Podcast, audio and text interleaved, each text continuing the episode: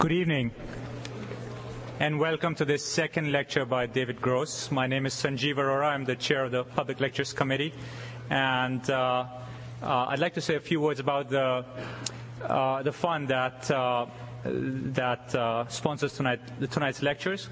So it's jointly sponsored by the J. Edgar Farnham Fund at Princeton University, which was founded in 1930 in memory of Edward Farnham.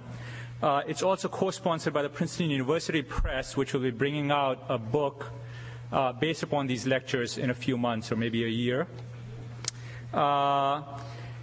Just as last night we had Edward Witten to introduce the speaker, tonight we are lucky to have another world-famous string theorist, Professor Igor Klebanov of Princeton, who got his PhD from 1986 and is one of the leading experts in string theory, specifically something called branes, that's B-R-A-N-E-S, which I think we'll hear about more today. So please welcome Professor Klebanov.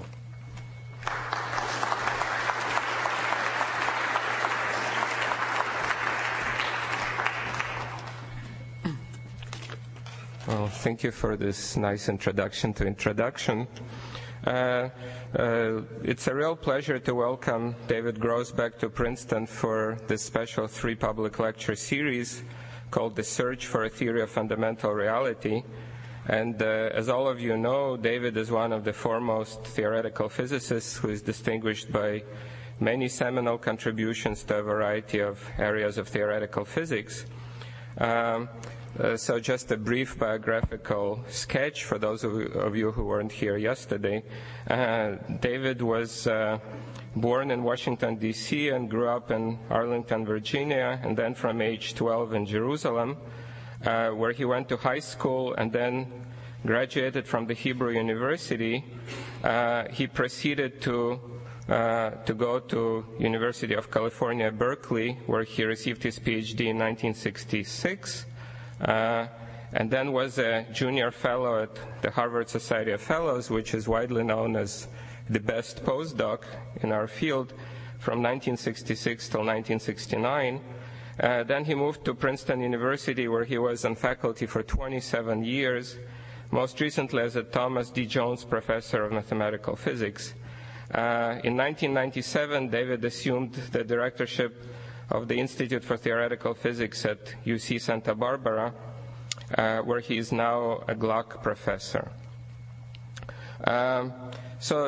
David is a member of many learned societies, including the National Academy of Sciences and a fellow of the American Association for the Advancement of Science.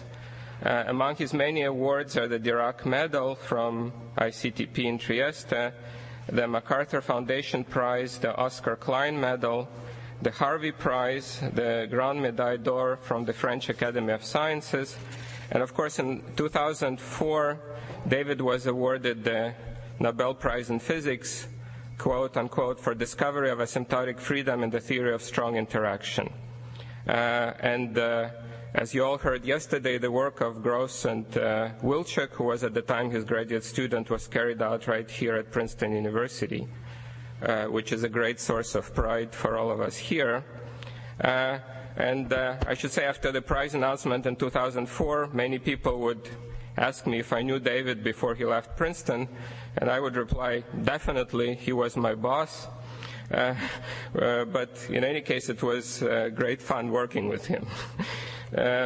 So yesterday we heard a fascinating account of how the discovery was made, and this was truly a turning point in physics which led to a flourishing of gauge theory in the 1970s. And then in the mid-80s there was another truly exciting period, often called the superstring revolution, and I was fortunate to be a graduate student here at Princeton, and I saw how Princeton basically instantly transformed itself into a hotbed of string theory. And David then once again took the lead. He was the senior member of the so-called Princeton Heterotic String Quartet, which discovered a new and particularly promising kind of string theory called the heterotic string. Undoubtedly we'll hear about it today and tomorrow. And this discovery provided an enormous boost to the search for a unified theory of fundamental interactions. So as you see, David Gross is uniquely qualified to present the lecture today, whose title is Questions and Speculations, the Search for a Unified Theory.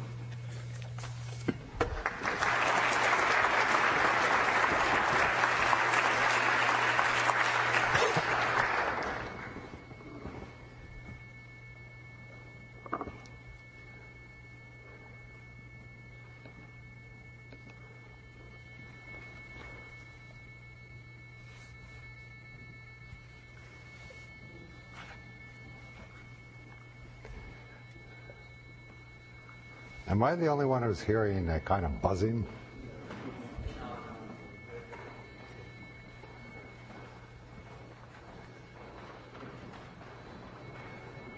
So, why is there a light right on the screen from there?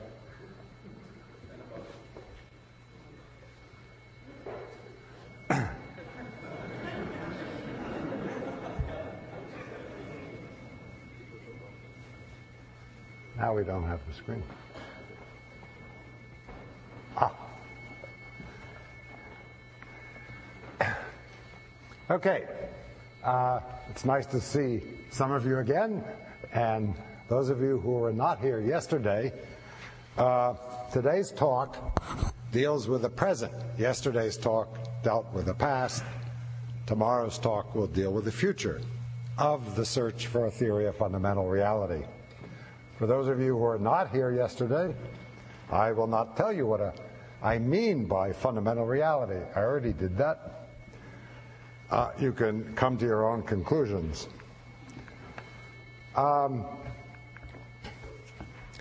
Today's talk, lecture 2 in this series, is devoted to the many profound questions that remain unanswered by the extremely successful theory that I discussed yesterday, the standard model of elementary particle physics.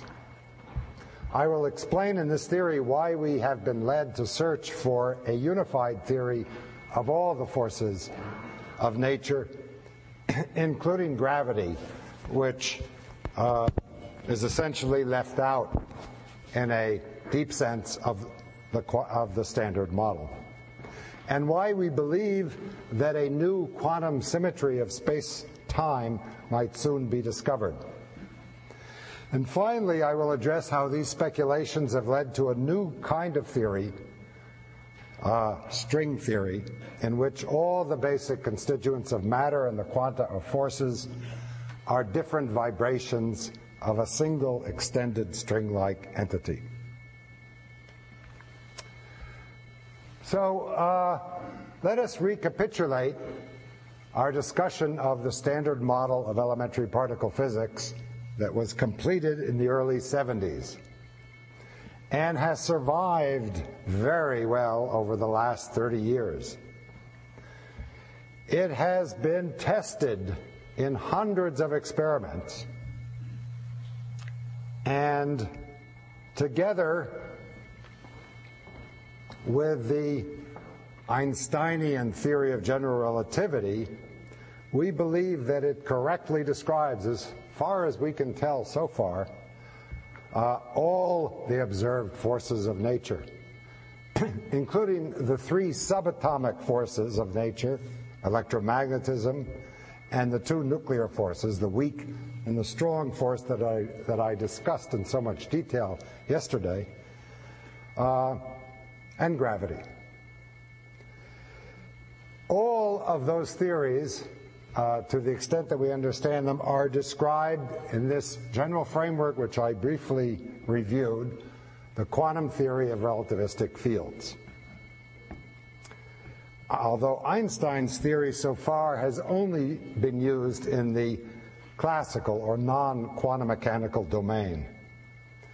And if we include gravity, we seem to have an account of all observed fundamental forces of nature, and an account that seems to work extraordinarily well.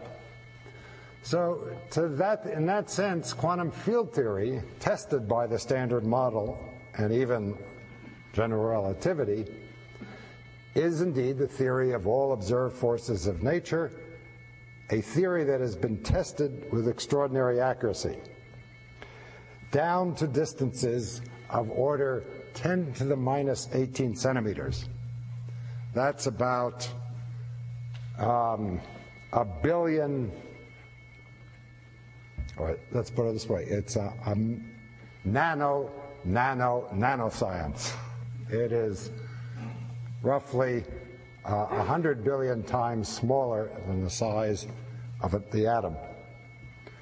And the accuracy to which the tests of the Standard Model have been performed are extraordinarily impressive.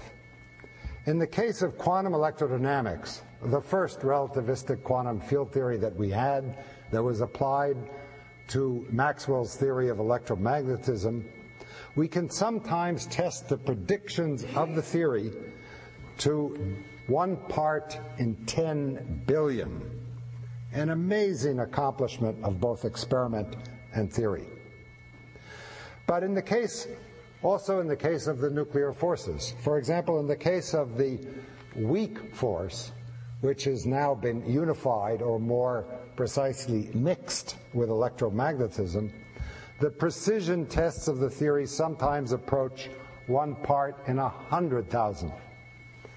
And even in the case of the strong interaction, the strong nuclear force, the hardest of all three, we now have precision tests of quantum chromodynamics, some of which I illustrated yesterday, that are better than 1% and are approaching 1 part in 1,000. Let me say a bit about this drive for precision in physics, which is truly unequaled by any other science. Consider the measurement of the magnetic moment of the electron. According to relativistic quantum mechanics, the electron has an intrinsic rotation. And of course, the electron has a charge. It's a charged particle. So you have a rotating charge has a magnetic moment. And that magnetic moment can be calculated precisely, we believe, in quantum electrodynamics, and has been. And it can be measured very precisely by extraordinarily beautiful experiments whereby single electrons are trapped in clever magnetic devices, and one measures the frequency of radio waves emitted by the electron as its little bar magnet processes about an applied magnetic field. In this way, in appropriate units, the magnetic moment, which classically would be 2 in the appropriate units, is measured to be 2.002319304337, and these numbers are somewhat uncertain. You can see what the error is. Amazing. Equally amazing is the fact that theorists have been able, after years, decades of very hard calculations, conceptually easy but technically hard, to calculate the value of what the magnetic moment should be according to the theory, which comes out to be 2.002319304337, and these last numbers are uncertain to this accuracy. 1 part in 10 billion. Imagine measuring a number and having to get the 10th decimal place correct, or calculating a number and not making one of thousands of little mistakes you might make, which would destroy this accuracy. The agreement is amazing. The difference between theory and experiment has 10 zeros here, and then a 4, but well within the error bars. The error is dominated, actually, the theoretical error, which is the biggest, is dominated by the uncertainty in the measured value of the electric charge that has to be used in the theoretical calculation.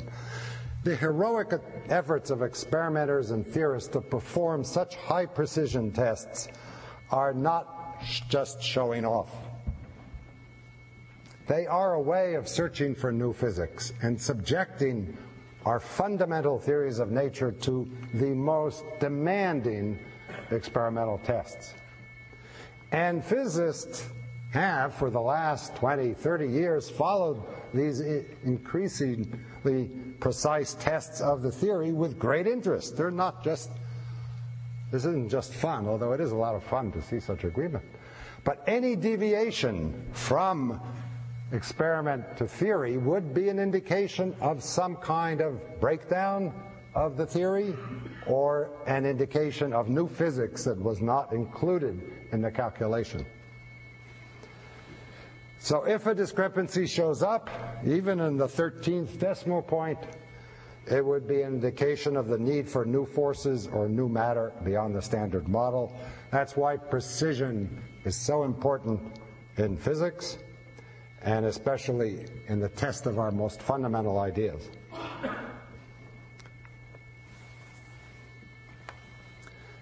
Now, the standard model has been attested with this extraordinary accuracy, as I said, down to distances of order a nano centimeter. And a remarkable state of affairs. But we can theoretically try to estimate where it might break down. And as far as we know, we see no reason why it couldn't continue to work for 15 more orders of magnitude. In fact, we see no reason why quantum field theory, this general conceptual framework, couldn't be valid until we get to the so-called Planck length, which I'll discuss in more detail later, which is 10 to the minus 33 centimeters, unimaginably small distances.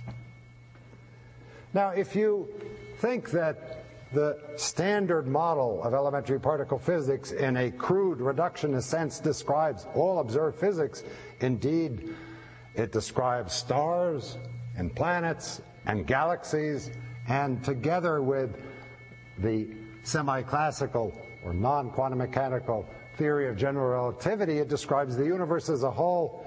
In a sense, we might validly say that we have a theory, the standard model and the general theoretical framework of quantum field theory, that describes all the forces of nature, seems to work from the Planck length to the edge of the universe, which is roughly 60 orders of magnitude. That is an amazing accomplishment of science of the 20th century of all times. You might think, what more do you want? You have a theory in some sense tested to 1 part in 10 billion, works from the smallest imaginable length perhaps to the edge of the universe. Go home. Well, we can't. The exploration of the frontiers of fundamental physics does not by any means end with the success of the standard model. Actually, to a large extent, it begins with the success of the standard model. We're not satisfied with the standard model as it stands, and we're not satisfied with it because there are so many questions that remain unanswered, so many questions that are posed by the standard model, that cry out for explanation by the very nature and structure of what we have learned. Science produces knowledge, but I like to say that the most important product of knowledge is ignorance.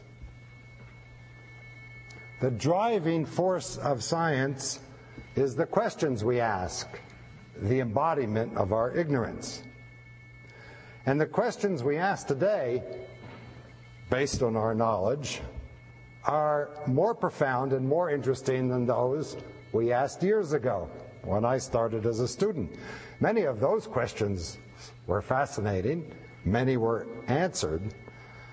But back then, we didn't possess enough knowledge to be as intelligently ignorant as we are today. and therefore to be able to ask some of the wonderful questions that we ask today. Now, many of these questions begin with why, because we understand in great detail how many of the fundamental forces, or all that we have observed of the fundamental forces of nature work, but we don't understand why they have the features they do. Yesterday I distinguished between what is reality and what isn't. And some why questions we do not regard as part of our definition of reality, but there are many that we do.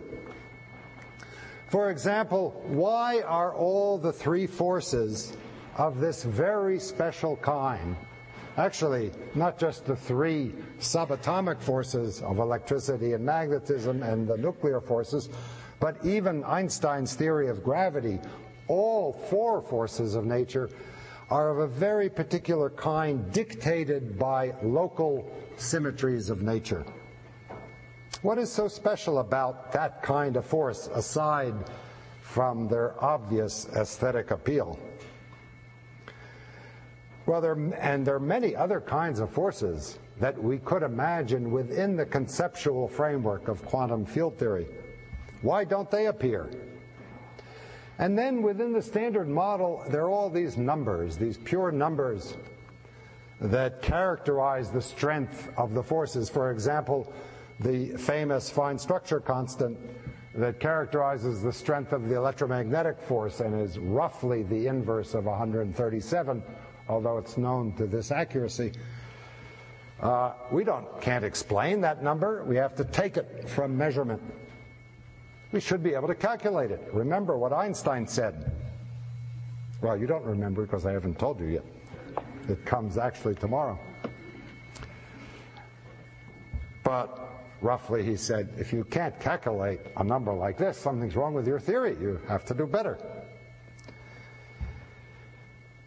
These kinds of why questions are characteristic to children and to theoretical physicists, and they lead to speculation that suggests new physics, new experiments reveal new phenomena.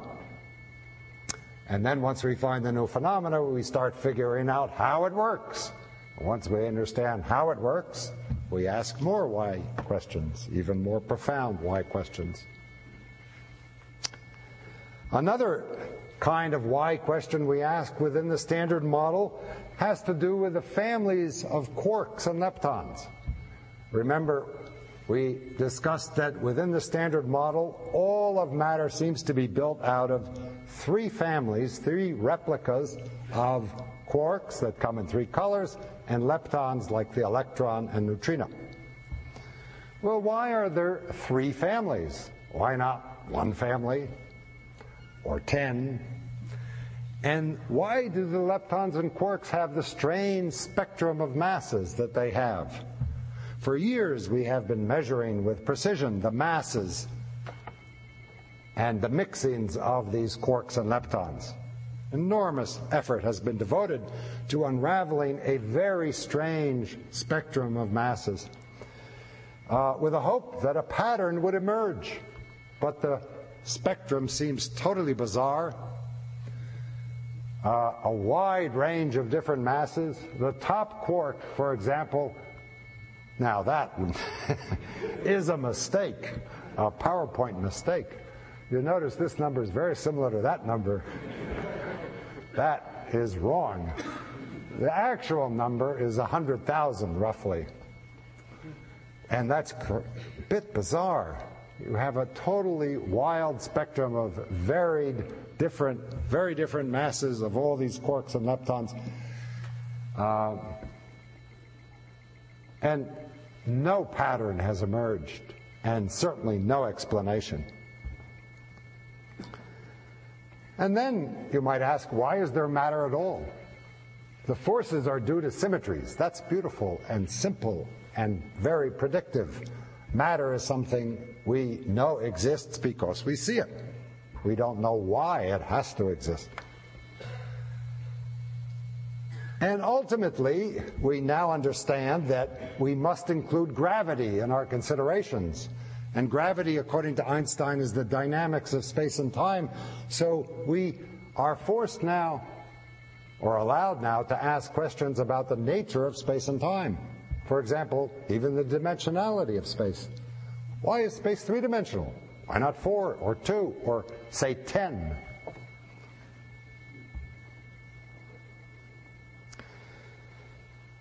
Some of these questions about gravity are, there are many other questions that we'll come to, are quite practical, but questions like this used to be totally philosophical and yet now have become equally practical.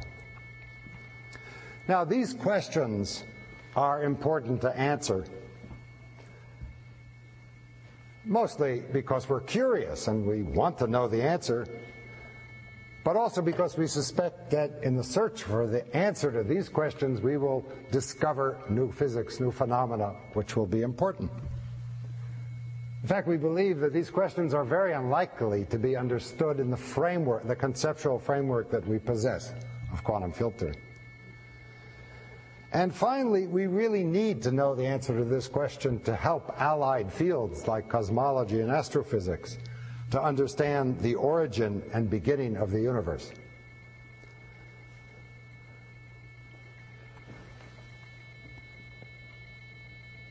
And we don't know how to answer these questions in the framework of the standard model or simple extensions, which suggests that at very short distances or at very high energies, where typically the new physics arises, there will be new phenomena. And since the universe started from a very small size and very high energy densities, and then expanded, when we go back to learn about the beginning of the universe, we will eventually enter a regime in which perhaps the new physics that is needed to answer these questions will be required. So these why questions are not just there for curiosity's sake, although that is enough motivation for most of us, but also to truly understand the beginning and maybe even the origin of the universe. This is a very dense slide which shows the history of the universe, starting with the Big Bang and ending with us, with today. And it is amazing how, with our knowledge of fundamental physics, of elementary particle physics, and general relativity, cosmology, and astrophysics, we have a very good idea by now of the history of the universe from its present era to when it looks like it, in some sense, began 13.7, we know that now quite precisely, billion years ago, with something called the Big Bang, which is mostly a big ignorance. As we go back in time, the universe is now expanding. As we go back in time, the universe is contracting. The energies increase, the relevant phenomena occur at shorter and shorter distances, the physics that is relevant changes. The macroscopic physics that is relevant for the behavior of planets and large objects today changes essentially when we go back. So as we go back, we are pushed to higher and higher energies, to higher and higher energy physics. As we go back about to a few 100,000 years after the beginning of the universe, atoms disintegrate into electrons, are stripped out of their atoms, and we're left with a plasma of electrons and nuclei. At that point, the universe becomes opaque to light, and the last light we see when we look far into the universe, or far into the past, in effect, because light traveling from long distances from a long time ago takes a long time to get here, That's the last light we see. It's the so-called cosmic microwave background, which tells us what the universe looked like 300,000 years ago, which was essentially a thermal bath of radiation with nuclei. But using our theory, we can go back even farther, all the way almost to the beginning. And at some point, the nuclei themselves melt. Remember, yesterday we saw the nuclei are composites of quarks held together by this strong chromodynamic force. Because of the strange properties of the vacuum. But that vacuum changes, the nature of that vacuum changes, that medium changes when you heat it up. And at a critical temperature, as we go back, nuclei melt and the quarks come flying out. And together with the gluons, the quanta of the force, form a plasma of quarks and gluons. We're actually trying to reproduce, it's right here, this arrow. It's 10 to the minus 5 seconds after the birth of the universe, a long time ago. We're actually trying to reproduce that event for nanoseconds at a high energy accelerator at Brookhaven, where gold atoms are smashed at very high energies at each other, and hopefully they form for a very short time a hot plasma, which is so hot that the nuclei melt into quarks and gluons. And we're trying to see signals of that new phase of quark-gluon plasma before they fly apart. Go back even further, even new physics occurs, some of which is only speculative. We keep going back. We arrive at an era where we believe something called inflation ended, where the universe expanded rapidly, and before that we arrive at a point where everything breaks down. This is the area of cosmology that is still shredded in much mystery and much uncertainty. And to understand it, there's no question that we're going to have to find new physics. And new physics most likely will be found in response to answering some of those why questions. I'll come back to cosmology later. Well, for the last 30 years, ever since the Standard Model was completed, we've been trying to answer these questions without much success. It doesn't seem possible to answer them in the framework of the Standard Model or with simple extensions or even in the framework of quantum field theory. So this traditional method in physics to answer questions that you can't answer is to do experiments, to directly probe nature. But that's difficult and expensive. And at present, we can only perform experiments at energies of around 1 TV, a million electron volts of energy. I'll talk about experimental efforts in a moment, but nothing stops theorists from doing experiments in their head at arbitrarily high energies. Theorists have been extrapolating to higher and higher energies, shorter and shorter distances, to see what happens in their theories as soon as the Standard Model was completed, searching for further simplicity, further unification, an answer to these why questions, new physics. And there are two very compelling hints that add from what we already know, that at very high energies, all the subatomic forces unify into one grand unified force based on a bigger symmetry of nature. A bigger symmetry that is not apparent to us because we've learned that there are many symmetries of nature, some of which we've definitely discovered, that aren't manifest in the world around us at low energies.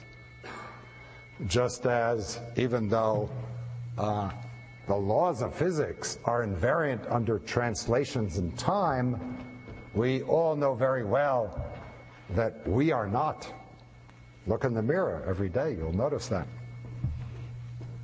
So it is often the case that we've learned, especially in the 20th century, that the laws of physics can exhibit much greater symmetries than the state of the world due to a phenomena called spontaneous symmetry breaking.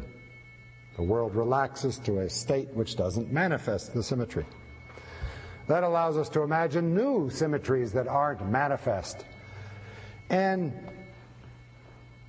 once the Standard Model was completed, it became quickly apparent that all of the components of the Standard Model, the quarks and leptons, the two kinds of matter that we have, and the forces fit neatly together into a pattern, a unified pattern. That unified pattern, let's see, yes. So all of these pieces of the jigsaw puzzle were discovered to naturally fit together. They didn't have to. In fact, before I played the little demonstration, it wasn't at all obvious that they fit together so neatly. In fact, the matter and the forces fit beautifully together into a so-called symmetry group, a group of transformations that includes all of the symmetries of the Standard Model and a few more in a naturally unified way. The simplest such group in mathematical terms is called SU5, but the nicest, slightly more complicated one is something called SO10, which can be thought of as a rotation in 10 dimensions, not to confuse the 10 dimensions with space, rather dimensions of labels of the particles. And the quarks and the up and down quarks and the electrons and the neutrino with one extra particle not yet observed but needed actually to explain why these neutrinos have mass, small mass but mass, fit beautifully together into a all 16 of these particles, if you remember that the quarks come in 3 colors, fit beautifully together with into a 16-dimensional representation, spinor representation of SO10. That's an incredible clue. You find all these separate particles, all these separate forces, and they naturally fit together to form this totally beautiful object. Well, people took that as an overwhelming hint that there was a bigger symmetry and a bigger force, which included all the forces, subatomic forces, and all matter together. And it's just that the state of the world at low energies doesn't manifest that symmetry. That's why, and we can understand how that could happen, see 3 different forces. This simple picture was enormously compelling, and it made definite predictions. It predicted that protons, the stuff that you're made out of, would be unstable, would radioactively decay. Diamonds would not be forever. Nothing to worry about. They predicted that it would take 10 to the 33 years for a single proton to decay on average. So it's pretty hard to actually detect it, but by now we've convinced ourselves that that isn't the case. The proton, if it's unstable, and we believe that it surely is, lives much longer than that. So these simple theories were ruled out. However, this natural fitting together is an overwhelming clue that this is part of the story of further unification, although the story seems to be much more complicated. The second direct hint that the forces are going to be unified is that the strength of all the forces, which is so different at low energies, the electric force is much, much weaker That's that 1 over 137 compared to 1. It's 100, 1,000 times weaker than the strong nuclear force. That's why atomic bombs are so much more powerful than TNT. One is chemical forces based on electricity. The other are nuclear forces based on QCD. But those forces vary with distance. That was asymptotic freedom. That was my message of yesterday. The strength of the force in quantum field theory depends on what distance you look at. And remember, asymptotic freedom meant that the strong force gets weaker at high energy, and the electric force gets stronger, so maybe they could come together and merge. And all of this, if you remember, is because of the strange dynamical properties of the vacuum, of the empty space in quantum field theory, which should be thought of as a bubbling medium of virtual fields and particles. And I showed you this picture derived from lattice gauge theory, from calculations of what the vacuum, emptiness, nothingness looks like. For those of you who weren't here, I'll show it to you again. That's emptiness. Something is going on all the time. The time scale is pretty, it's 10 to the minus, what would it be? 10 to the minus 22 seconds. Speed it up here. No, slow it down by 20 orders of magnitude. So this is what goes on in the real vacuum, we believe. And it's this medium that causes the nature of the forces to depend on the distance. So people immediately extrapolated the forces of nature from where we have measured them. This is a plot of the strong force, the weak force, the electromagnetic force, and we've measured sort of up to here on an energy scale. This is where experiments stop, but theory goes on. We can use the theory to extrapolate the forces to higher energy, which corresponds to shorter distances. And you see the strong force decreases. That's asymptotic freedom. The electromagnetic force increases. And the three might merge, and the theory allows you to extrapolate. And even 30 years ago, when theory was still somewhat crude, and the experiments were crude, the extrapolation showed that the forces came together and seemed to converge at a very high energy scale.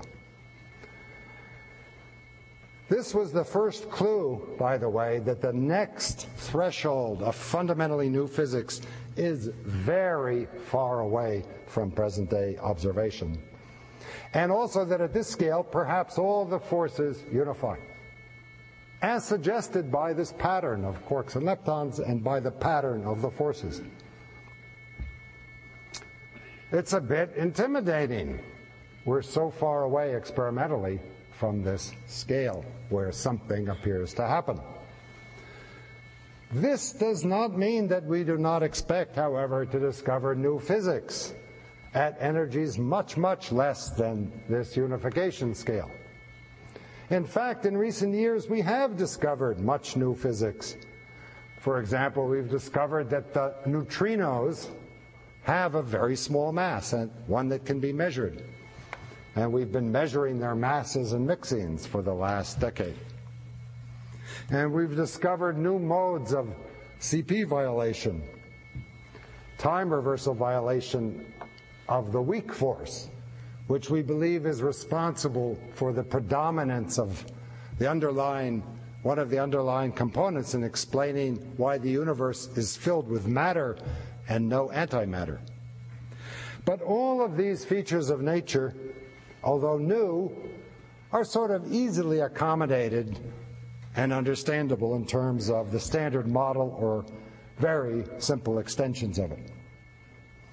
CP violation, for example, is absolutely natural and predicted once you have three families of quarks and leptons, and neutrino masses can easily be accommodated by a very simple extension of the standard model. We can't calculate these masses. We can't calculate the CP violation, but that's the same situation we've been in with the quark masses and the electron mass and so on.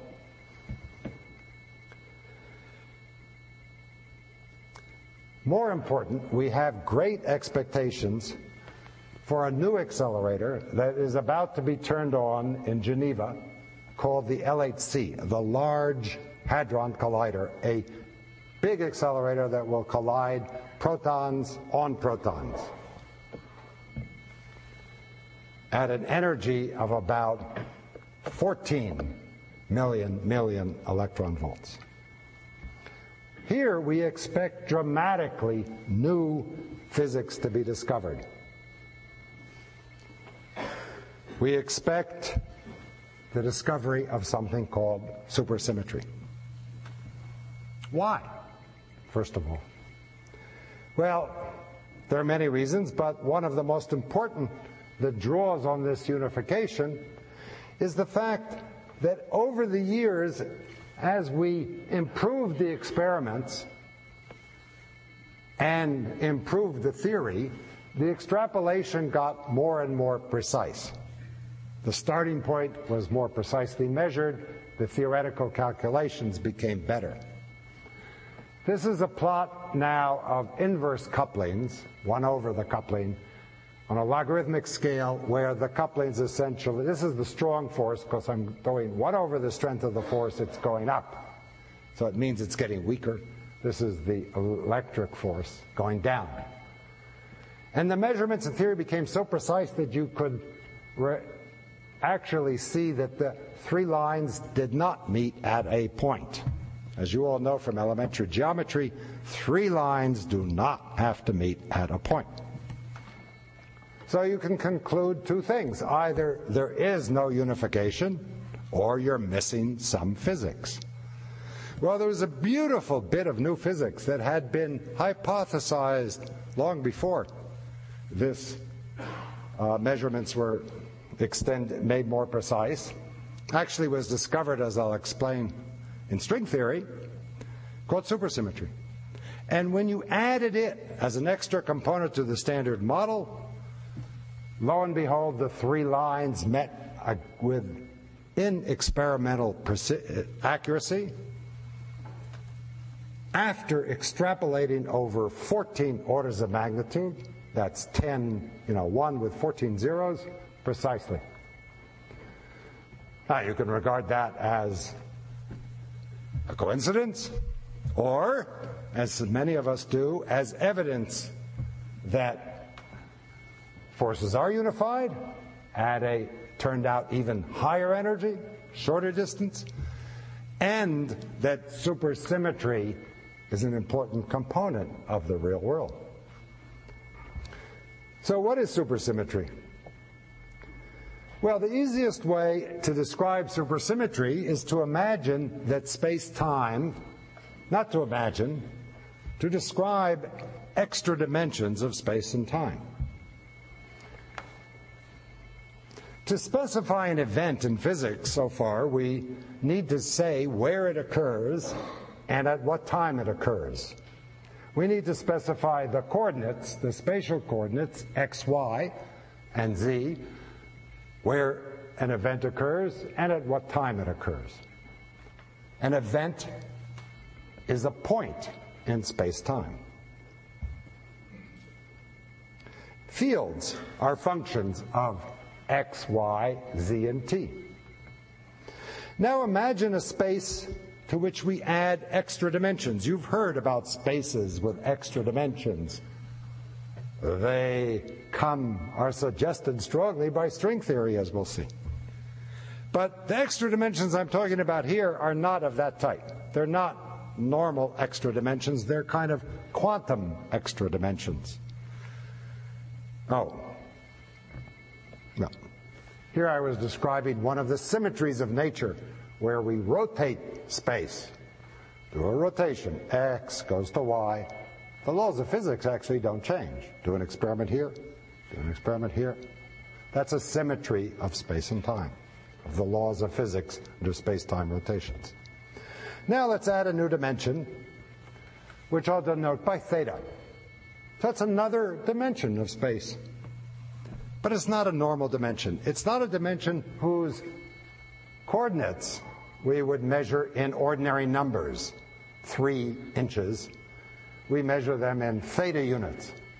And these theta numbers are weird numbers. They're called Grassmannian numbers. What's weird about them is that their multiplication law is different than ordinary numbers. It matters what order you multiply them. So theta 1 times theta 2 differs by the minus sign from theta 2 times theta 1. Well, you know, if you've studied calculus, you know that their mathematicians invent all sorts of strange numbers.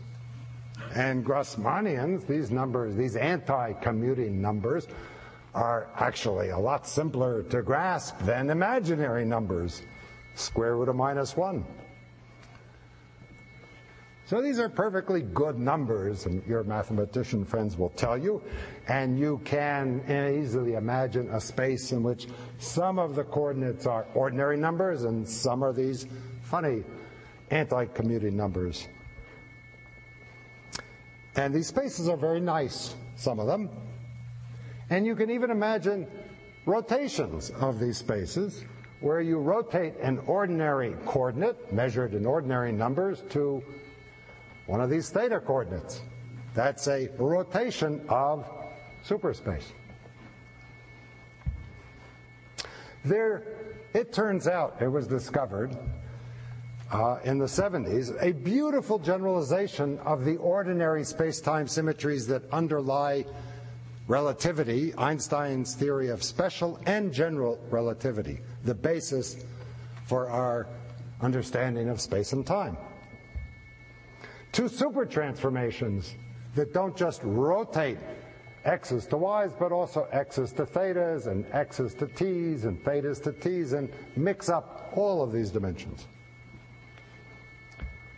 Well, the easiest way of telling you what a supersymmetric theory is to say that a supersymmetric theory is a theory that lives in superspace, in which the fields in a quantum field theory are functions not just of x, y, and t, like the electric field is, but functions of x, y, and t and theta. And the wave functions that describe quantum mechanics of objects are functions of all the superspace coordinates. And such theories turned out to have remarkable features. In supersymmetric theories, for example, for every particle we've ever discovered, there's another particle predicted by the theory, a superpartner, which you get, in a sense, by rotating an ordinary coordinate into a supercoordinate. So when you rotate x into y, you just sort of, if the particle has a, you know, if it's not exactly spherically symmetric, it'll look different. You'll get a different looking particle. Just like when I rotate, I look different. But when you rotate x into theta, you turn, because this guy commutes is an ordinary number, and this doesn't, it's kind of an anti-commuting number, you turn a particle, in effect, into a different kind of particle, differing by its statistics. You change, for those who know what that means, that you change commutation relations to anti-commutation relations, you change relativistic quantum mechanics, the spin of the particle. So, for example, the world, the basic constituents of matter consist of quarks. A rotation like this will turn a quark into what we call a squark. And will turn an electron into a selectron, a photon, the quanta of light, into a photino. The jargon is that you add an S in front of matter and an eno in front of, at the end of the quanta of force. We believe there's a graviton, a quanta of the gravitational field, the gravitational waves, the quanta of the gravitational waves. So there will also be a gravitino. And these particles differ from these in their statistics and in their spin. And none of them have ever been seen. Now, somebody joked that supersymmetric theories, we have seen exactly half the particles predicted by the theory, all the ones we knew before the supersymmetry was invented. That might disturb you, but it doesn't disturb us, because we know that most new symmetries we're going to invent aren't going to be manifest in the world around us. They're broken. And that means that these masses will not be the same as these. And in fact, it is quite natural, given the scales of physics, that these particles will turn out to be so heavy that we're just about ready to discover them in that accelerator that I'm going to tell you about. When that discovery takes place, and I go around taking even odds bets with anyone that it will take place,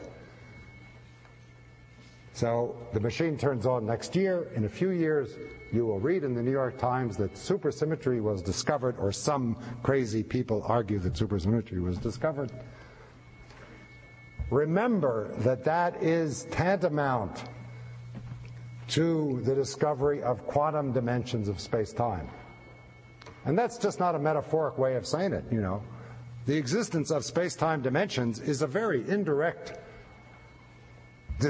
deduction from our observations of reality, and these quantum dimensions would be equally deduced from the experiments that will discover, hopefully, supersymmetry.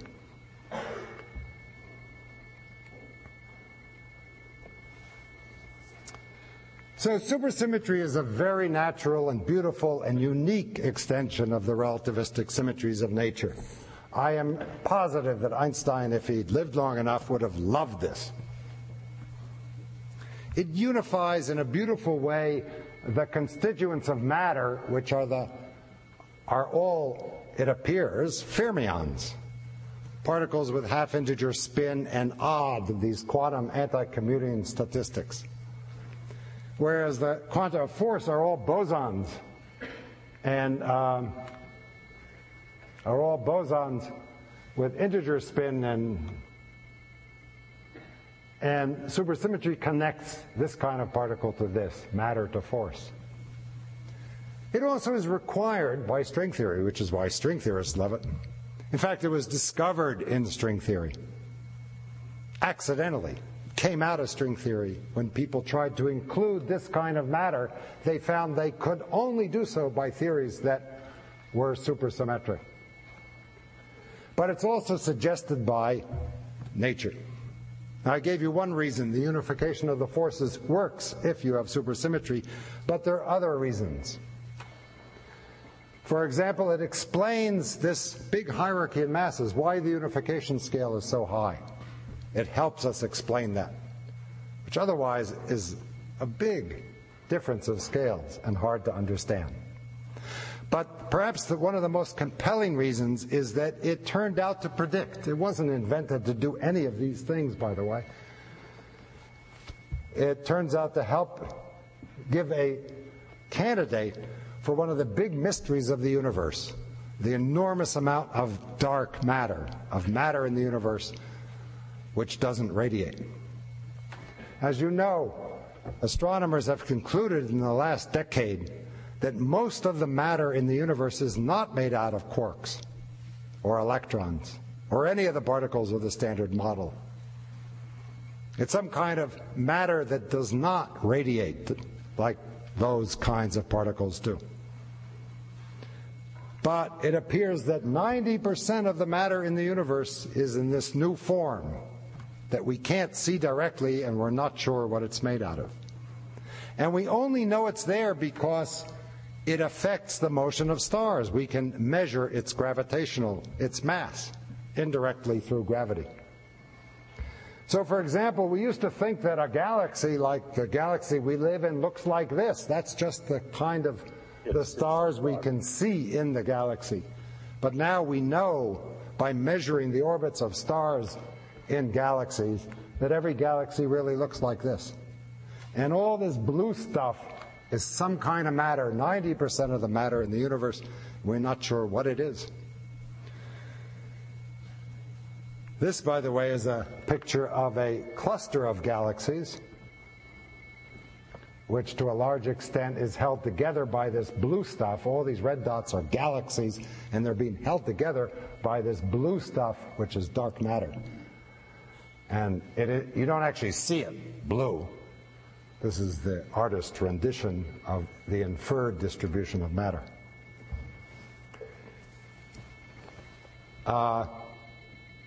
Well, it could very well be supersymmetric particles.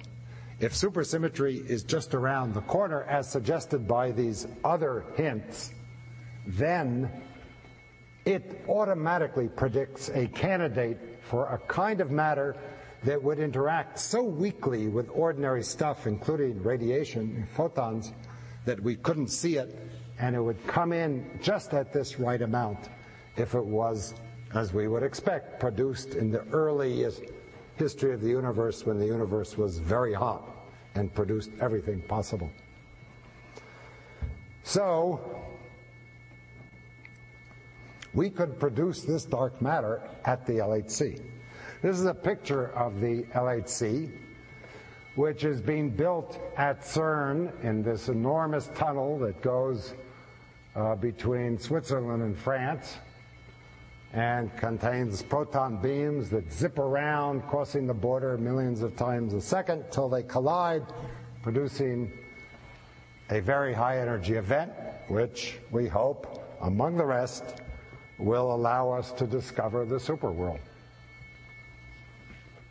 And that's a very exciting prospect for fundamental physics. Today in Washington, the ex-president of Princeton University, Harold Shapiro, announced the conclusions of a committee which I had the pleasure to serve with him on. It's a National Academy committee that was set up to chart the course of particle physics in the United States. And it's a very interesting report, and I hope you'll read about it in the paper tomorrow. I hope it was covered. We conclude that the United States is actually at a crossroad. Europe is taking over in a big way. And one of our recommendations to revitalize what has been a declining support for elementary particle physics over the last 15 years is to urge the US to be in a position to bid to host the next large collider, which is called the International Linear Collider, that is an international collaboration to construct a electron, anti-electron collider, not a circular machine, but a linear machine, head-on collisions. Going around circles for electrons radiates too much energy and is too wasteful. And hopefully this will be done by the end of the next decade. So we have much great hopes in particle physics for astounding discoveries, quantum dimensions of space and time, dark matter, in the next round of experimental tests. But still, returning to the unification of forces, that will take us a little bit on this logarithmic scale beyond present-day observation. The forces meet at this extraordinarily high energy, so can we really imagine that theorists, experimentalists, aren't going to measure directly out here for a long, long time, if ever? Can we trust theorists to extrapolate physics by a factor of 10 to the 14? Most experimenters don't trust theorists to extrapolate by a factor of 10. And it would be quite unprecedented for theory to succeed in figuring out what goes on here if experiment is stuck down here. Well, there are two reasons why we might be successful. One is that we have an extremely firm foundation in present-day observation and in our theory of the Standard Model. I showed you the kind of precision to which it's been tested. That places enormous constraints over any kind of modifications you make to try to answer some of the why questions I enumerated. If you try to do almost anything, you screw up the precise agreement we have. So we have a very firm foundation to build on. But the second, more interesting reason is that this scale of unification turns out to be the scale where gravity becomes a strong force as well. Gravity is a very weak force at low energy. In the atom, the gravitational force between the electron and the nucleus is 40 orders of magnitude weaker than the force of electricity. And you can all check this experimentally yourself. Look, I'm holding up this little device with my fingers, and what's pulling on it is the whole Earth. And with a little bit of chemical energy, which is electricity, I'm holding this up, opposing the whole Earth. That's a pretty weak force. But the gravitational force increases with energy, which is not hard to understand. You don't need the quantum vacuum to understand that. Gravity is proportional, you know, couples to mass. Mass squared, mass times mass. Gravity increases like the mass of the objects, which is why a big Earth can give a little pull on this thing. Mass, remember, is energy. M, Einstein's equation, M equals E over C squared. So when we increase the energy, the gravitational force increases quadratically, like the square of the energy. That's very fast. These guys are falling logarithmically. This increases quadratically. And if you go out 20 orders of magnitude, you'll compensate for a factor of 10 to the 40 in weakness. And at this energy scale, gravity becomes, well, it looks like it unifies. That's a hint, indeed, that at the next threshold of fundamental physics, at this unification scale, we're going to have to include gravity. And how does that make life easier? Well, it makes the challenge harder, because it means that we can't just do any old little modification of the standard model. We must include gravity in this domain where it has to be treated quantum mechanically. And that restricts us enormously, because we have very few attempts that can possibly do that, which finally brings us to string theory. By the way, what is this Planck scale? Let me say a few words about the Planck scale.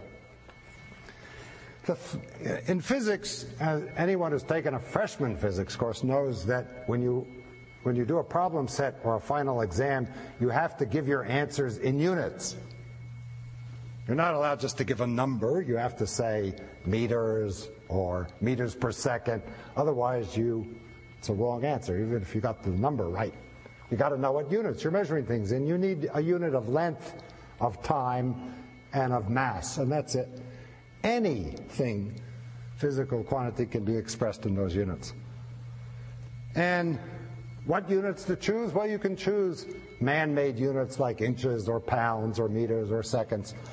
But the physicist chooses units that are picked out by nature and play a fundamental role in nature. And we've all decided and agreed, in fact, it goes back to Max Planck, that the fundamental units of nature are the velocity of light, which clearly the limiting velocity plays a fundamental role. That gives a unit of velocity. The quantum of action, that's Planck's unit. Action is essentially mass times velocity times distance. But this controls quantum mechanics. And then, of course, the Newton's constant that tells you how strong gravity is, since gravity is such a fundamental force in nature. Planck believed, and that's why they're called the Planck units, that these were indeed the fundamental units of nature. When he discovered H in his formula for blackbody radiation, he was not excited about the fact that he had snuck in the backdoor quantum mechanics. He had no idea that he had started the quantum mechanical revolution. If you read his original papers, what he's most excited about is H, because he finally had a complete set of units, which he could, in a fundamental way, use to measure everything. And he remarked that, well, if we wanted ever to communicate to a civilization in Sirius, you know, what our size is and how long a week is, well, we couldn't tell them seconds or meters, because they'd probably use some other units, but Planck units would be universal. Trouble is that these units give, if you turn them into lengths and seconds and time and mass, they're pretty bizarre. Although all physical quantities can be expressed in terms of them, the Planck length is 10 to the minus 33 centimeters. So we would tell our friends in Sirius, well, you know, we're sort of 10 to the 34 basic units big, and they would understand. And we live, 10 to the 54 basic units. What is really remarkable is how small this length is, how short this time is, how enormously energetic the Planck energy scale is. This is a big puzzle. If this is the basic scale, why is it so different from us? Why is it so different even from the subatomic scale, from the scale of the standard model? That's the so-called hierarchy problem, the hierarchy of scales, the disparity of the fundamental scale and the scale of atomic physics. This hierarchy of scales, which can be expressed many ways, for example, the fact that the mass, the Planck mass, is 19 orders of magnitude bigger than the proton mass, governs the structure of the universe in a profound way. For example, you might ask, why are stars so big? Why do stars have so many protons? Well, roughly speaking, stars and consequently planets and people are so big because if you make them bigger, they'll collapse the black holes. And the sort of the most protons you can stick into a star is roughly, and this is uncertain within a factor of 100, 1,000, there are different kinds of stars, this number, the hierarchy of these scales to the third power. That's why there are roughly 10 to the 57 protons in a star. If the hierarchy were not so big, if the proton were the typical scale of fundamental physics, so that this number was 1, that would be nice, maybe, because then we could get to the fundamental scale quite easily. It wouldn't be far away from us. But on the other hand, stars would only have a few hundred protons, and you certainly couldn't have complex beings like us around. Also, the reason gravity is so weak, as I explained, is because at low energies, inside atoms, is because of this scale. Gravity's gotten so much weaker by 40 orders of magnitude. If the scale was much smaller, gravity would be as strong as electricity inside atoms. But more importantly, space-time wouldn't be smooth. The strength of gravity goes like this number squared. And the curvature of space, which according to Einstein is dictated by, that's what gravity is, the curvature of space. Space would be totally curved and distorted. And it would be a pretty messy picture as we look out into space. So to some extent, this hierarchy is pretty good for us, but it causes big problems to extrapolate to very high energies. Well, let's go now to quantum gravity and the fact that we have to face up to the regime of energies and distances where gravity is a strong quantum force. And as I said, this is an important clue because it seems to force us to go beyond quantum field theory. If there's one obvious limitation where our understanding of the conceptual framework of physics, of quantum field theory, tells us that something is going to break down, it's the application of quantum field theory to incorporate gravity, the dynamics of space and time. You see, according to Einstein, energy and matter distort and curve space and time. It's hard to picture that, but we can actually measure it in situations where the curvature is very small, say near the sun. But in quantum mechanics, any dynamical object undergoes these fluctuations. You saw what the vacuum looked like in the real world because of those quantum fluctuations of chromodynamic fields. Well, now imagine that space and time is fluctuating as well. That raises lots of problems, and indeed after 70 years of study and research, many of us have concluded that these quantum fluctuations are uncontrollable in the framework of quantum field theory. All attempts to directly quantize Einstein's theory fail. And many wondered whether quantum mechanics and relativity are consistent. So an alternate idea, this is a picture of the foam, the violent fluctuations, I mean an artist rendition, which is surely wrong, of the foam, the fluctuations of space-time at short distances, from which we might conclude that Einstein's theory really only applies at large distances. And at short distances, something else comes in, not described by quantum field theory. And the only real candidate I believe we have is string theory.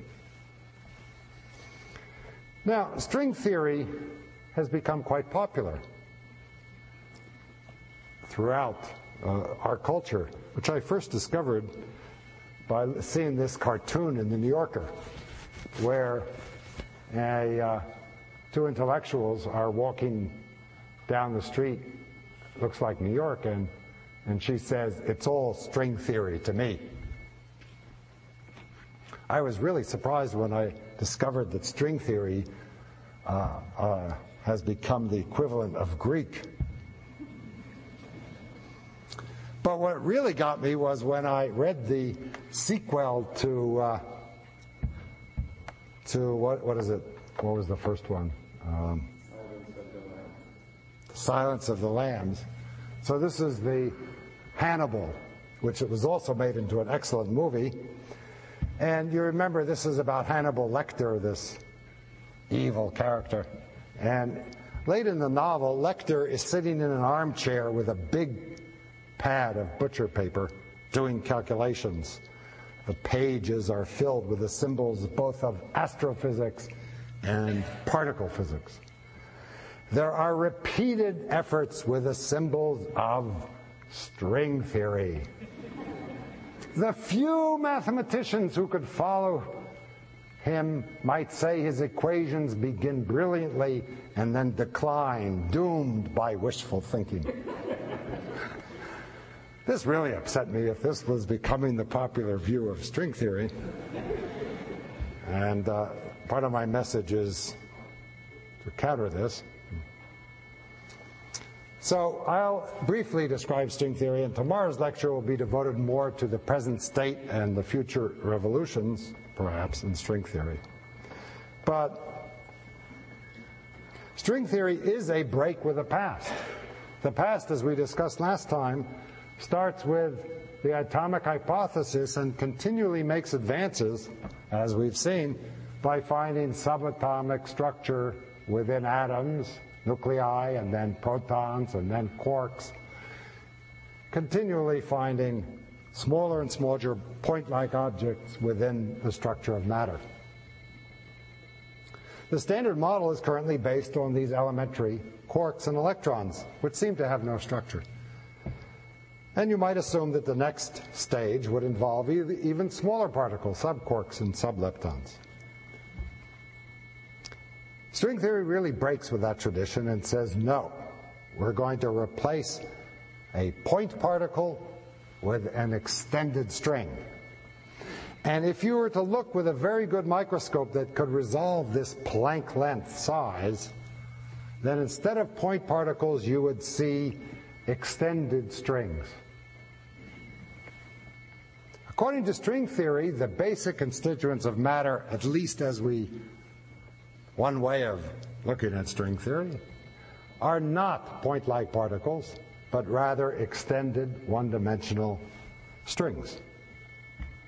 This is an important break with the historical tradition of 2,000 years. But you see that the idea that all particles might be excitations of a string has the potential to be a unifying idea, because a string has many different shapes. A point has no shape at all. It's just the point. You could attach labels like charge or rotation or labels to a point, but a string now can be deformed in an infinite number of ways. It's a much more complicated, richer object than a point. You could imagine the different particles, as string theory predicts, are described by different vibrations of the string, not just the quark and the electron, but also the quanta of light, the quanta of gravity.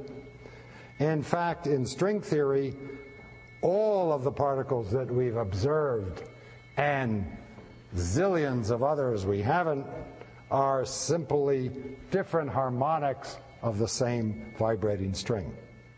A string can indeed vibrate in an infinite number of ways, and each of its vibrational modes will look like a point-like particle at large distances. So it's inherently a unifying idea. Why not? Why do particles, things have to be made out of point-like particles? Let's explore that other possibility. This actually is not the way string theory was discovered. But let me describe it in this sort of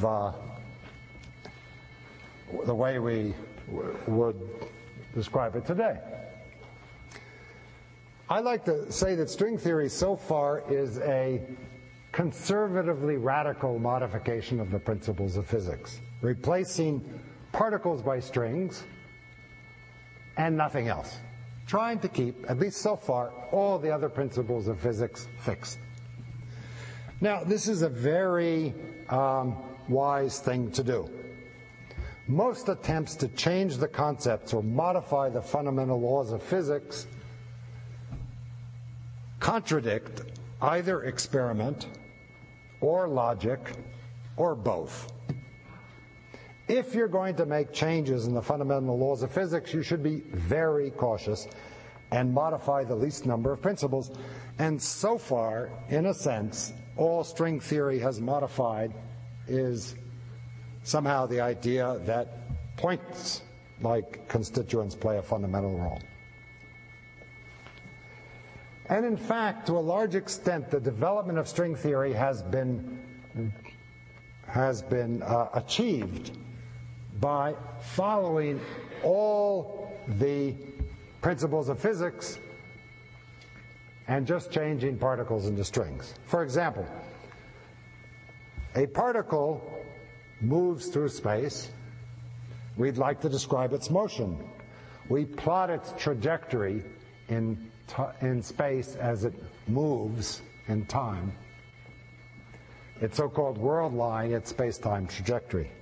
And one way of determining its motion is to say that the particle moves along a line of minimal length, minimal relativistic length in a relativistic theory.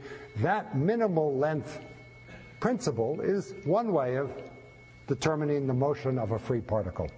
It tells you that free particles move in straight lines if there are no other particles around, in flat space, or in geodesics and curved spaces. To learn how a relativistic string should move, we do the same thing exactly, replacing a particle by a string.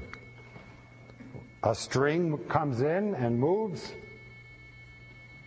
and it sweeps out a tube in space as it moves in time, a world tube.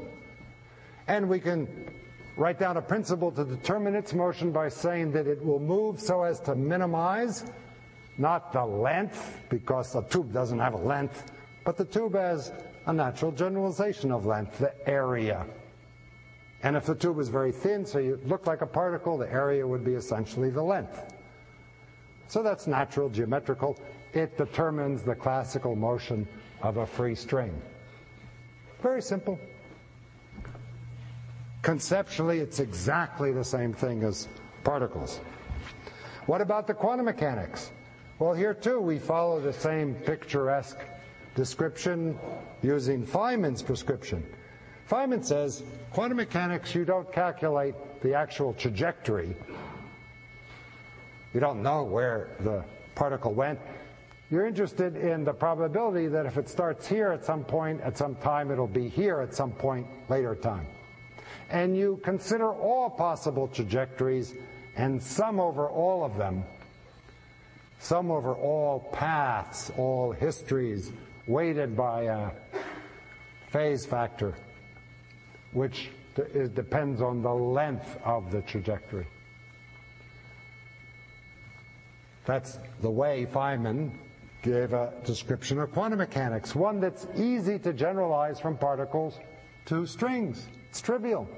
You just replace the sum over paths, trajectories, by the sum over tubes. Lots of different ways a string can move from one configuration at one time to another at another time. And you sum over all these paths, these tubes, weighted with same kind of phase factor, replacing length by area. In a conceptual sense, string theory is a trivial modification of ordinary physics. You just replace a particle by a string, keep everything else fixed. Conceptually, there's nothing much new here. The mathematics is a little more complicated. It's harder to sum over tubes than over lines. But in 100 years from now, when this is taught in high school, it'll seem absolutely trivial. However, a big change occurs when we consider interacting strings and interacting particles. An amazing difference that naturally leapt out of us. How do we describe in this picturesque motion the interactions of particles? We say that two particles, A and B, if they happen to be at the same point at the same time, if they intersect, if their world lines intersect, they have some probability of turning into another particle. That's how we describe interactions, one way, perturbatively, Feynman-esquely, according to Feynman, of describing interactions of elementary particles. Thus, for example, an electron, a positron, if they're going along and they meet at the same point at the same time, can turn with some probability into a photon. The interaction, the force, occurs at this vertex, this point on the graph where the three world lines meet, the interaction point. And it's at this point where all the arbitrariness of quantum field theory comes in. You have to say, you have to give, you have to take from measured values of experiment and put in here the number that tells you what the probability is that the particles will interact. That's where all those numbers that we can't calculate come in to the theory. Well, what about strings? If string theory had been discovered in this way, and it wasn't, this interpretation came later, you might have said, well, this is how strings interact.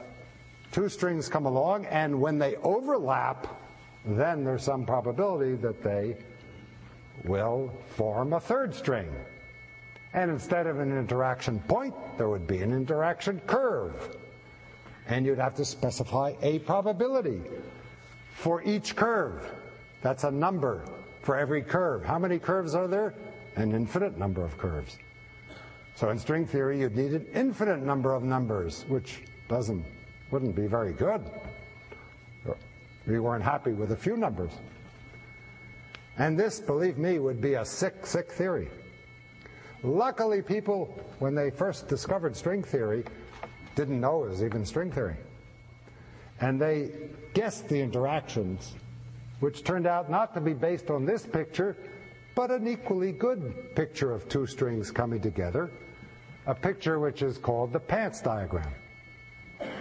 Think about your pants, and time is going up, and slices, horizontal slices, give you strings, right? Oops. And they come up and form one string. So this is a space-time picture, you know.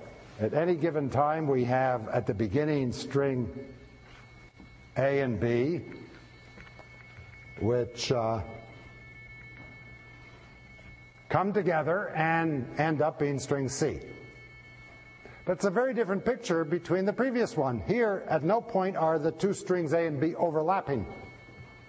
In fact, if you look at this space-time history, you might ask, where did the interaction take place? In this graph, there's a very singular point. If you're an ant walking along the graph, you know when you're at the interaction point, because that's the one point where you can go in three different directions. It's different from all the other points on these lines. But on this pants, every point is the same if you have a good tailor. Where did the interaction take place? You don't know. It's a global property of this history. You know, because in the if time starts here, you start with two strings or two legs, and you end with one waist, one string. The string interaction, and this way of describing it, which turns out to be the right way to do it, is topological and unique. There's no place like this vertex where you can add numbers. You don't have to.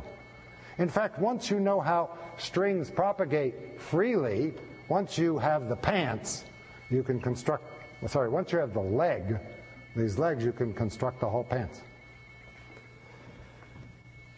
This is one way of understanding, or in the case of history, discovering accidentally, that string theory is incredibly unique. There are no new numbers you have to add to describe interactions. In fact, as far as we can see, there is no arbitrariness, no numbers that are needed to characterize the equations of string theory. Solutions is a different matter. Discuss that tomorrow. 20 years ago, we actually thought we had 5 different string theories. 2 of them were discovered here in Princeton. Very lovely string theories. Now we understand that all the string theories are different manifestations of the same thing. But as we'll discuss tomorrow, we're not really sure what that is. But whatever it is, it's unique. Strange situation. Well, actually, string theory is pretty amazing. And it wasn't, as I hinted before, it developed as a theory of strings. It could have been developed 60 years ago as a theory of quantized strings. In fact, it started as an attempt to describe nuclear particles and forces, because it is a fact that nuclear particles, as I showed you yesterday, look a bit like strings. So if you remember the picture from yesterday, this is a quark and an antiquark being pulled apart, and a string-like thing developed between them. And in fact, we now know, based on our understanding of quantum chromodynamics, that if the number of colors wasn't 3, but infinite, and it isn't infinite, but theorists can imagine that it could be very, very big, then this string picture would get better and better. And in fact, might be a useful way of describing these nuclear particles. And it's because QCD has this property that it wasn't surprising that people sort of stumbled into string theory trying to represent mathematically the properties of nuclear particles.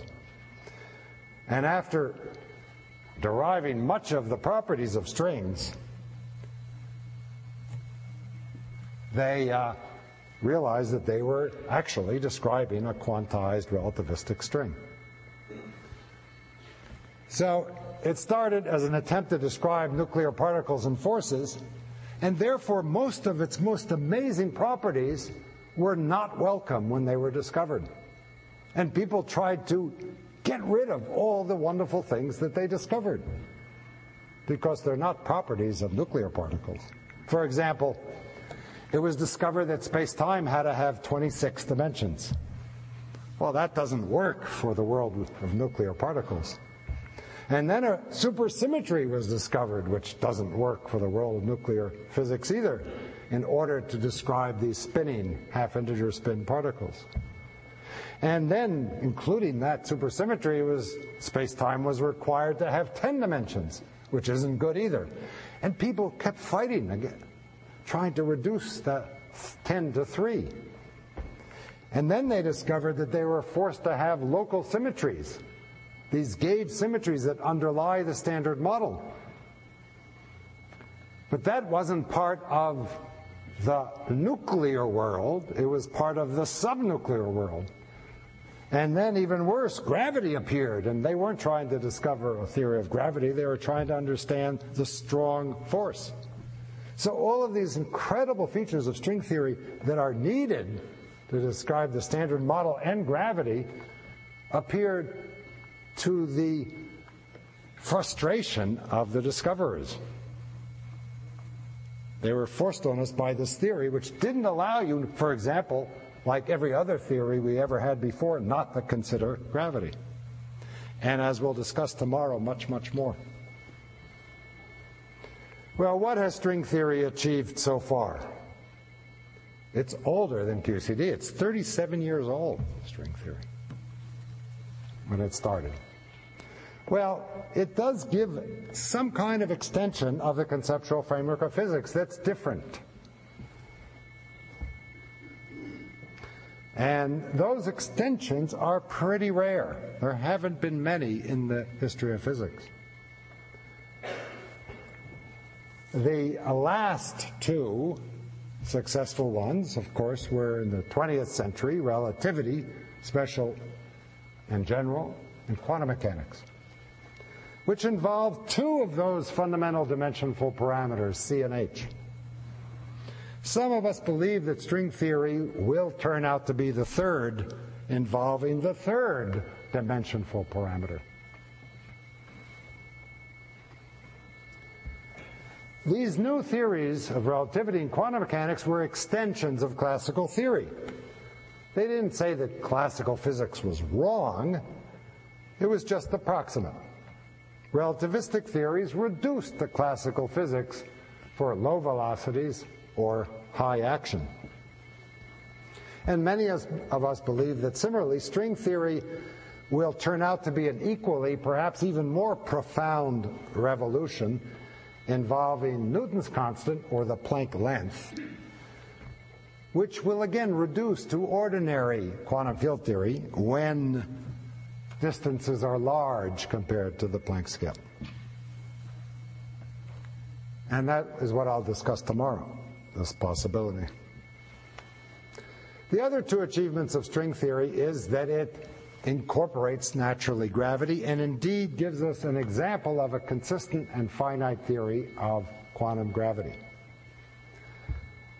And, most excitingly, a very rich structure with all those gauge forces, and as I'll say a bit tomorrow, the content of matter that contains everything we seem to need to describe the standard model. In a theory which seems to be at its core, at the level of equations, as much as we understand it, totally unique. Well, I'm going to end today just by saying a word about the quantum theory of gravity, which string theory provides us. At least an existence proof, a demonstration that quantum mechanics and relativity are consistent, which really is important because people, after 70 years of trying, were beginning to worry that they were irreconcilable.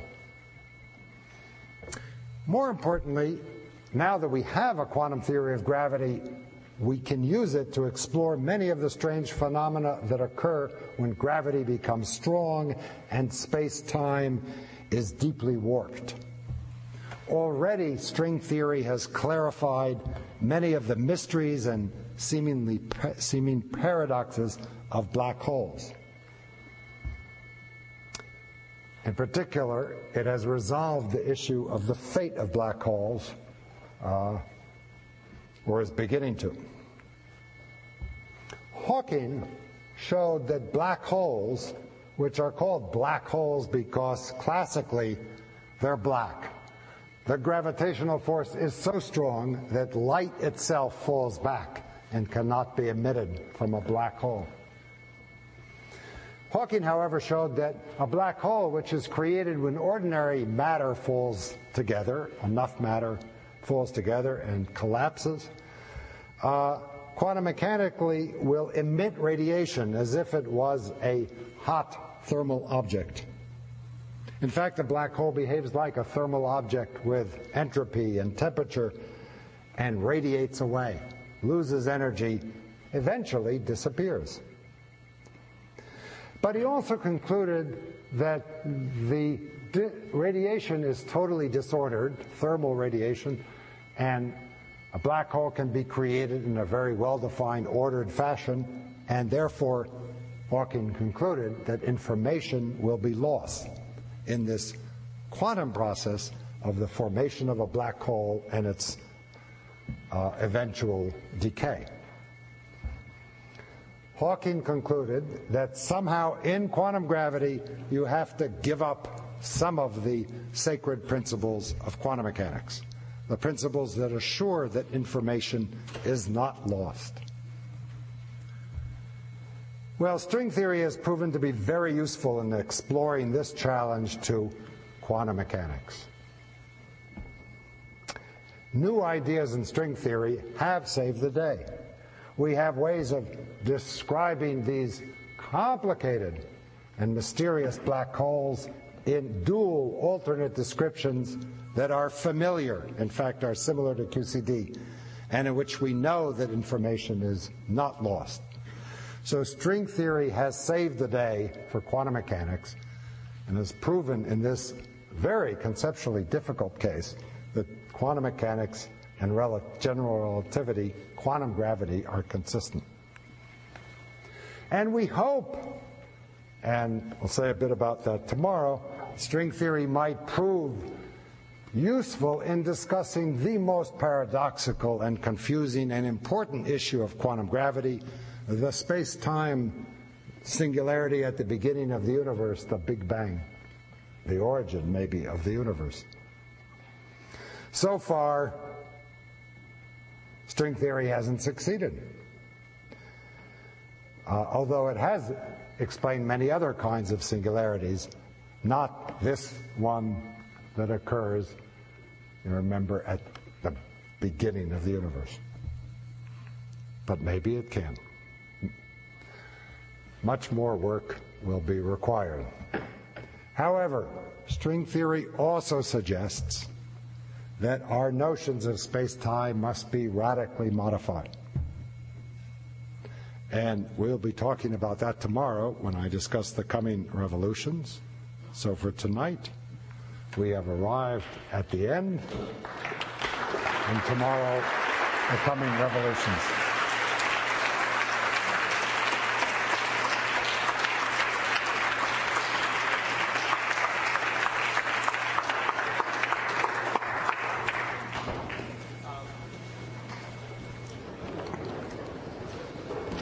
Take a few questions. So we have time for just a few questions, maybe two or three. Why don't you tell people if they want to leave, they should leave. And yeah. If people want to stay and ask questions, they can stay and ask questions. Yeah. And wait a few minutes for people to leave. Okay. Yeah, let's do that. So, the speaker suggested the protocol, which is, as some people would like to leave, that's fine, and others can stay, maybe come closer. At some point, we might have to turn off the microphones to let our staff go home. But you're welcome to stay as long as the speaker is willing to answer questions.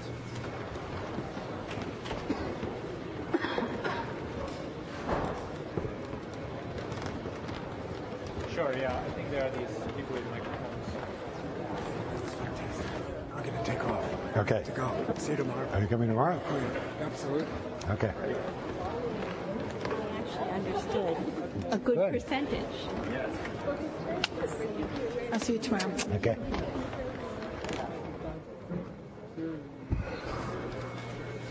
Well, the thing is that.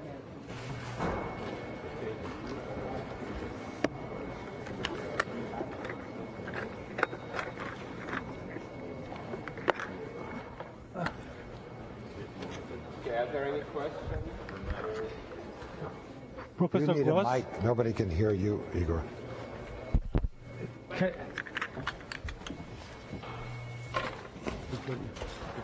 Yes, we're open to questions now. Yes, please. I have a kind of pretty abstract question. How can one imagine a physical theory such as string theory without any degrees of freedom? How is it possible that kind of there are no constants of nature which are arbitrary? What kind of mathematical principles or conceptual principles are used to underlie this type of theory? So what is it that you find hard to understand? How there can be a theory with no free parameters? Yes. Sorry? What are the axioms?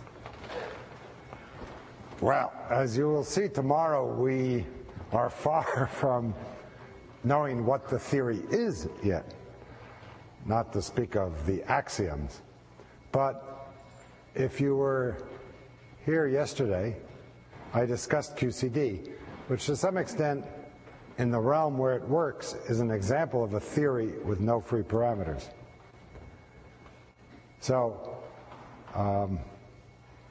if the world had no leptons, no electrons, neutrinos, only quarks, and if those quarks were massless, then QCD would describe the dynamics of those quarks, and they would form composites, which would be like the neutron, the proton, and everything would be calculated.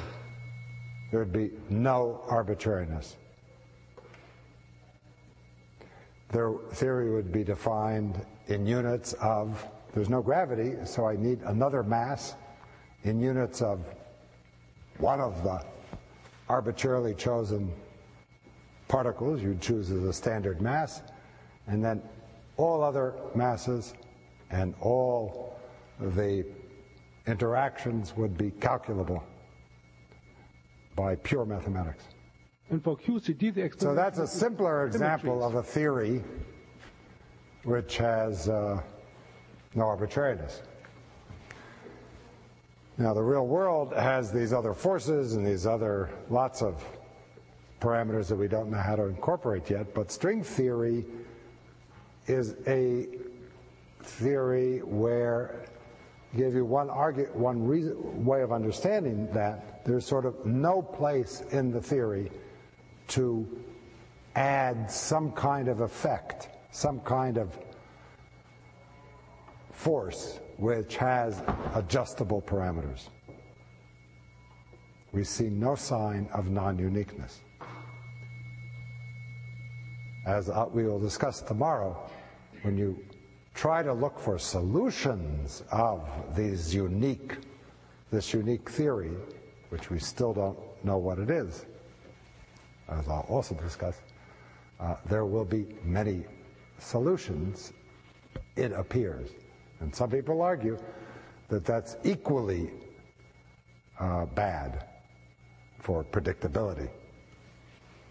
Best is, of course, to have a unique set of equations which have a unique set of solutions. So far, a lot of evidence that we have a unique set of equations. There's not a lot of evidence so far that we have a unique set of solutions, but this will be discussed tomorrow.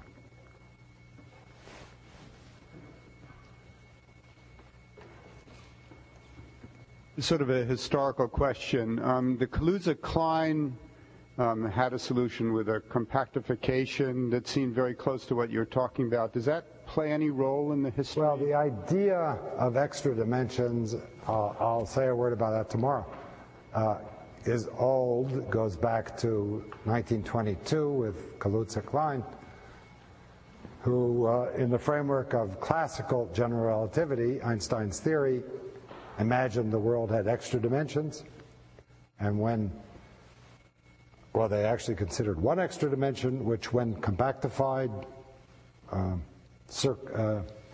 rolled around into a little circle, provided a kind of unified explanation for electromagnetism.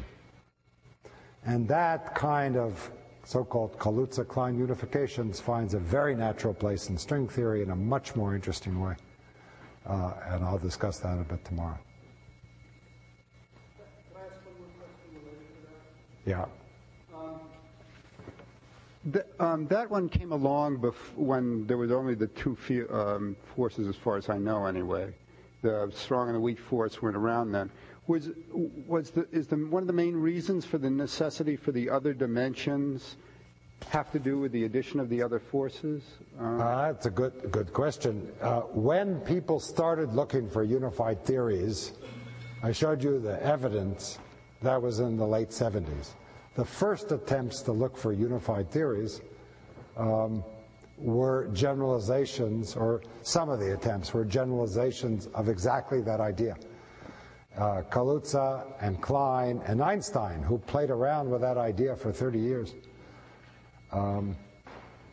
only needed one more dimension because all they wanted to do was to unify gravity and E and M. If you want to include the other forces, you need more dimensions. And people were driven all the way up to 11 that way in order to include the forces of the Standard Model. But those attempts, again, within quantum field theory, suffered from serious problems of consistency, and in the end were simply overtaken by the success of string theory, which also incorporates those ideas in different ways.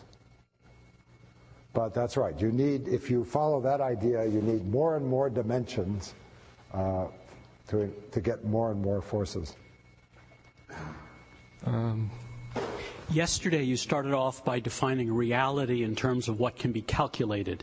You then went on to point out that Rutherford scattering allows you to calculate the angle of alpha particles scattering off of gold. Quantum electrodynamics will calculate the Lamb shift and will calculate, or rather alpha, the fine structure constant is the same over a number of experiments. In quantum chromodynamics, you have exactly the same coupling constant being the same, and I guess you have the energy levels of J and psi. Yeah, would you say you have the spectrum of all the hadrons now. Okay. Would you say that string theory has satisfied your requirement of reality to allow you to calculate anything enough to call it real? You can calculate a lot of things, but not yet reality. So, no, that's the goal. So, you know, tomorrow I'm going to summarize where we are, and I will be discussing that kind of question. But there, of course, we're not. You know, my talk would be would look quite different tomorrow. I wouldn't be talking about the coming revolutions. I'll be talking about the revolution or the past revolution. I think actually. We don't yet have the tools, and it might take the coming revolutions to get to the place where we can make those calculations of fundamental parameters that really test the theory, or predictions. So at the moment we can make predictions, but they're qualitative. String theory suggests phenomena that might be there, whose qualitative, whose discovery would be enormous qualitative indication of string theory. But that's certainly not the goal that we're all aiming for. So we're not there yet, and we might be still far from there, as I will discuss tomorrow.